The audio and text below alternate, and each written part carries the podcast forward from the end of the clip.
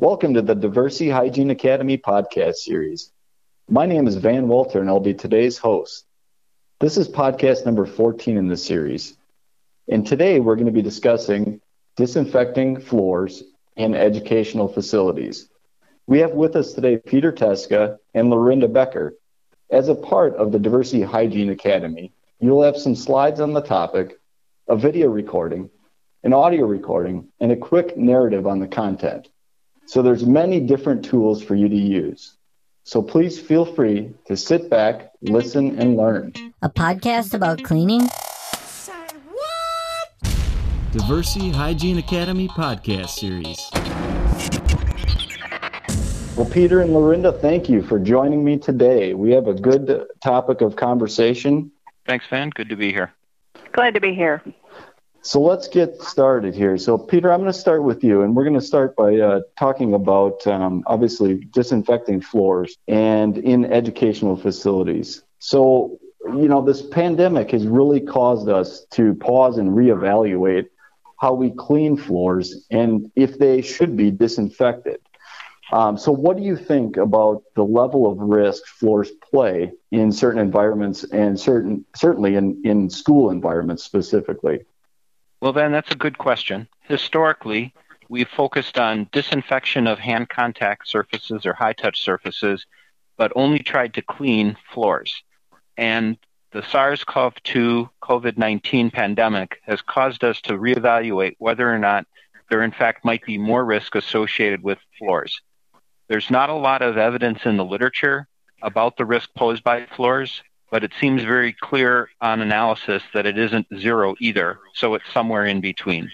And this is forcing us to look at the activities that can contribute to pathogens being on the floor, mechanisms for how those pathogens might move onto hands or otherwise off the floor, and then what are the best environmental hygiene interventions to address the risk of floors. Some examples of activities that students might engage in that might put them in contact with the floor are things simply like sitting on the floor. Sometime during breaks and lunch, students will congregate and sit on floors. Other times they might put objects on the floor like book bags or um, books themselves, other supplies that they would touch with their hands, lunch containers, and then a variety of objects that they might use as part of classes. And this then gets into athletics where students might have prolonged skin contact with floor surfaces or even contact with other people on floors, which are all ways in which we could envision pathogens moving from a floor onto a person and then potentially becoming a vector of transmission that could result in infection. How about some some key considerations as far as areas throughout the, the school? I mean, you talked you touched on um, you, you touched on you know if people are sitting on the floor or maybe certain activities. So are there some specific areas where we might want to focus on or or that might be considered higher risk throughout a school? Yes, I think there's several things that should be considered in a risk assessment of how floor risk might vary across an educational facility. One is simply the amount of traffic. Areas that receive more traffic may be potentially more at risk simply because there's more people there. A second would be areas where it's quite common for students to be in direct contact with the floor. So these sort of sitting or squatting areas, for younger children in elementary school, some of them may still have naps built into the day, and there they might be laying on the floor or on other things on the floor, but still be very close to the floor. And then you have all of the gym and fitness areas where sweating also is involved, and this then can make it easier for pathogens to move around. So if you walk through an educational facility, to me, it seems like you can identify areas that are likely to be higher risk and areas that are likely to be lower risk. And in having done a, risk assessment, then it would be easier to have conversations around whether or not the same level of floor hygiene should apply to all areas or whether you should have some differentiated levels of hygiene, meaning that some areas might be disinfected and some might be cleaned. And then the, the customer that you're working with, the school or other educational facility, would want then to have your input and feedback on this, and we then would be in a position to help them identify the areas that we thought might be the higher risk areas. When we okay, so that's that's good good information about considering you know what to look at as far as high risk or higher risk floors in your facility. But when we start to think about our options for actually doing the work and cleaning the floor. There are, you know, multiple different options to consider here. So, can you explain some of the different options, methods, and, and uh, tools that, that are used, and, and what might be some pros and cons, cons between these options? Sure. If you sort of envision a matrix, a four by four grid to describe four different methods of providing floor hygiene, and then four different important considerations. You get a four by four or 16 box grid that you could fill in with these considerations. So if we start by thinking about mechanical action, and we assume that the four primary methods of providing floor hygiene are to use a scrubber dryer or auto scrubber, to use some kind of flat mop, to use some sort of microfiber mop, and lastly to use a cotton string mop, we can differentiate the amount of mechanical action that can be provided. A scrubber dryer would provide the highest, a microfiber mop would provide the second highest, and then the flat mop and the cotton string mop would typically provide the least amount of mechanical action. So, to the extent that the cleaning process is important, and cleaning is always important in our world, the scrubber dryer is going to provide the most mechanical action on the floor and thus the best cleaning result. Now, the second thing we might consider is whether or not applying disinfectant, if we were applying disinfectant, would the application method keep the floor wet for the contact time? And here you'd have to know which disinfectant you're using, is it appropriate for floors, and what the contact time is. With a typical scrubber dryer, where we want it to be walk behind dry on use, you wouldn't be able to use the scrubber dryer and keep the floor wet for the contact time. So you'd have to, if you were using a disinfectant, you'd have to apply it in two passes with one pass, you'd put down the liquid, but you'd have the squeegee up and the vacuum off. And then you'd wait for the contact time, and then you'd go over the floor a second time, and there you'd have the squeegee down and the vacuum on. If you were doing one of the three mopping methods, a flat mop should be able to keep the floor wet for the contact time, as should a cotton string mop, which probably provides the most liquid. With a microfiber mop, it can be a little trickier to keep the floor wet because often with our pre wetting, we're trying to get a certain amount of friction with the microfiber, which is where it offers its biggest benefit versus flat mopping. And we do that by reducing the amount of liquid or controlling the amount of liquid on the microfiber mop. And that may then not put down enough liquid to keep the floor wet. So it is possible that you could apply disinfectant, but not provide enough to actually disinfect the floor. And as we work with our education customers, we want to be clear about what the limits are of each of these four floor hygiene methods so that we can help them understand whether or not they actually can disinfect the floor. Now, the third factor would be whether or not there's cross contamination likely as a result of the method. So let's take the scrubber dryer first. If a person is walking behind a scrubber dryer, there may be a problem with cross contamination if it's a walk behind machine and they're walking on the floor after it's been disinfected. If they have a ride on machine, the risk would be much lower. So here's an advantage to having a ride on machine in a facility because it makes it easier to prevent the cross contamination of the worker's feet from touching the floor after disinfection. For a flat mop, it would only be perhaps medium. The biggest risk is whether or not they would try to resubmerge the mop into the disinfectant solution in the charging bucket rather than using a fresh one when they go to the bucket itself. So if they use the flat mop and when it's not keeping the floor dry for the contact time, they switch mop pads, then there would be very little risk of cross contamination. But if they're going to do a redunking method with the flat mop, and some of the ones on the market are marketed that way, that would be a much higher risk for cross contamination. For microfiber mops, the risk would be low if it was a single charge, but maybe perhaps medium if they resubmerge it. And then for the cotton string mop, where it's very common to dip the mop back into the same bucket of liquid, I think we'd rate that as high all the time because after the first use of the mop, whatever soil was picked up and brought back to the bucket would likely contaminate the mop and may be carrying pathogens with it that then could be spread in subsequent passes but when using the mop. And then the fourth consideration would be whether or not you're actually delivering enough active to the floor. And here's where quat binding becomes a factor. So for a scrubber dryer, there should be no risk because the pad or brush should show binding with quaternary disinfectants. But for the flat mop, the microfiber mop, and the cotton string mop, all three of those could potentially have a risk of quat binding. And for quat disinfectants to work properly, just like any other disinfectant, they need to leave behind the proper amount of active per the label. And if that active is bound up on the mopping substrate, then you're going to get a lesser of disinfection than if the correct level of active was there. So I know that this is, is a bit complicated to walk through, and we've created some tools which Lorinda is going to talk about in a little while here to help with having these conversations. But I think this outlines the major hygiene considerations in floor mopping and, and why you might pick each of the various four options that we think are most common. Yeah, I think this is very interesting because it's uh, it's not just switching from your normal neutral cleaner to a disinfectant. If if you truly want to get disinfection results on your floor, it's just not that simple. There's a lot of other things to consider here. So thank you for walking us through this. If you could, though, Peter, just summarize for us some best practices in education facilities when looking at floors.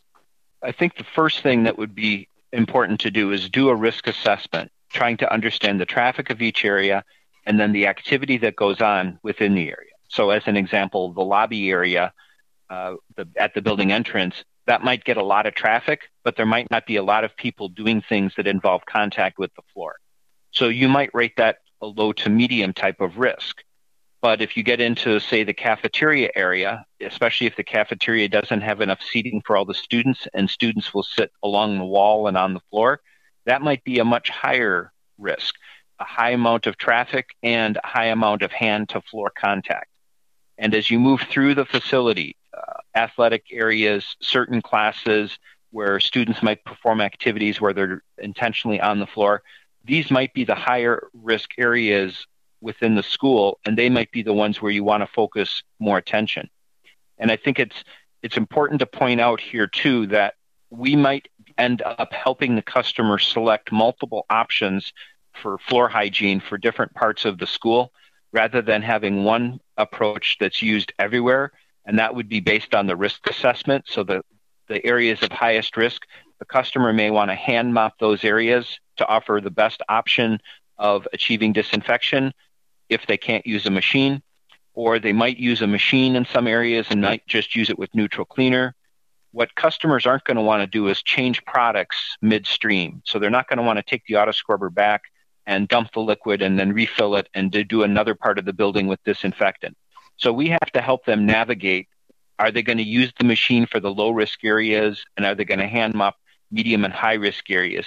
Considerations like that, I think, go a long way towards addressing the risk from the floor. Outstanding. Well, thank you very much for your, your uh, expertise here, Peter. And I, we're going to turn over and start talking to Lorinda because Lorinda, I know, has a lot of materials, support materials on this topic, and she would like to share some of those with us today. So, Lorinda, if you could walk us through some of those, that'd be great. Yeah, thank you, Van, and thank you, Peter. That was really, really helpful. Um, and and as Peter said, you know, there are a lot of things to think about when figuring out you know, how often, how much, what do I do, where do I do what, as far as disinfecting the floors in an education environment. So, a, a couple things, and I'll just highlight a couple things that Peter talked about too. Is, is really thinking about, you know, are there times or areas that might need to have multiple floor disinfections during the day? And, you know, thinking about illness rates, thinking about what season it is, um, what issues you've run into in the past, um, can help feed into that, as well as you know the Diversey team can certainly help with that as well. Um, he also talked a little bit about how students interact with floors. If they're sitting on the floor, if they're playing on the floor, if they are sleeping on the floor, or they are wrestling on the floor. There are a lot of different ways to really consider, you know, is this an opportunity where germs can be transmitted and are they going to be, you know, touched and moved from person to person? talked a little bit about seasonal outbreaks. You know, we have the flu season, very, very um, prominent between November and February. Thinking about when illnesses may be a little bit more suspected or found would be a really good assessment tool as well. And then overall foot traffic. So if you think about, you know, if, if there are a lot of people through the corridors, through the hallways, is there potentially a, an opportunity for contamination or any kind of airborne contamination as well? And then the last thing that Peter really talked about was quat binding. And it's really important to know not just the products you use, but the tools with which you, you actually do the process. And, and I think that's really, really important. So, um, as Peter talked about, is really, you know, those high risk areas, you know, you want to think about what are those and, you know, how do I do my best disinfection or my best cleaning practice and disinfection? And then driving into the medium risk areas. So high risk areas might be um, restrooms, locker rooms, um, kids classrooms like K through five, the younger students. Your medium would be maybe your better disinfection versus your best, and and those might be areas like offices, cafeterias, classrooms. Teachers' lounges are another popular place, especially if they have vending machines and you know a lot of table touching and things like that. And then maybe your good disinfection, which would be your lower risk areas. And, and ideas there might be hallways, gyms might be another area except for on the court. And then also thinking about the libraries and, and areas like that. Does that make sense, Van? Yeah, it sure does, Lorinda. Absolutely.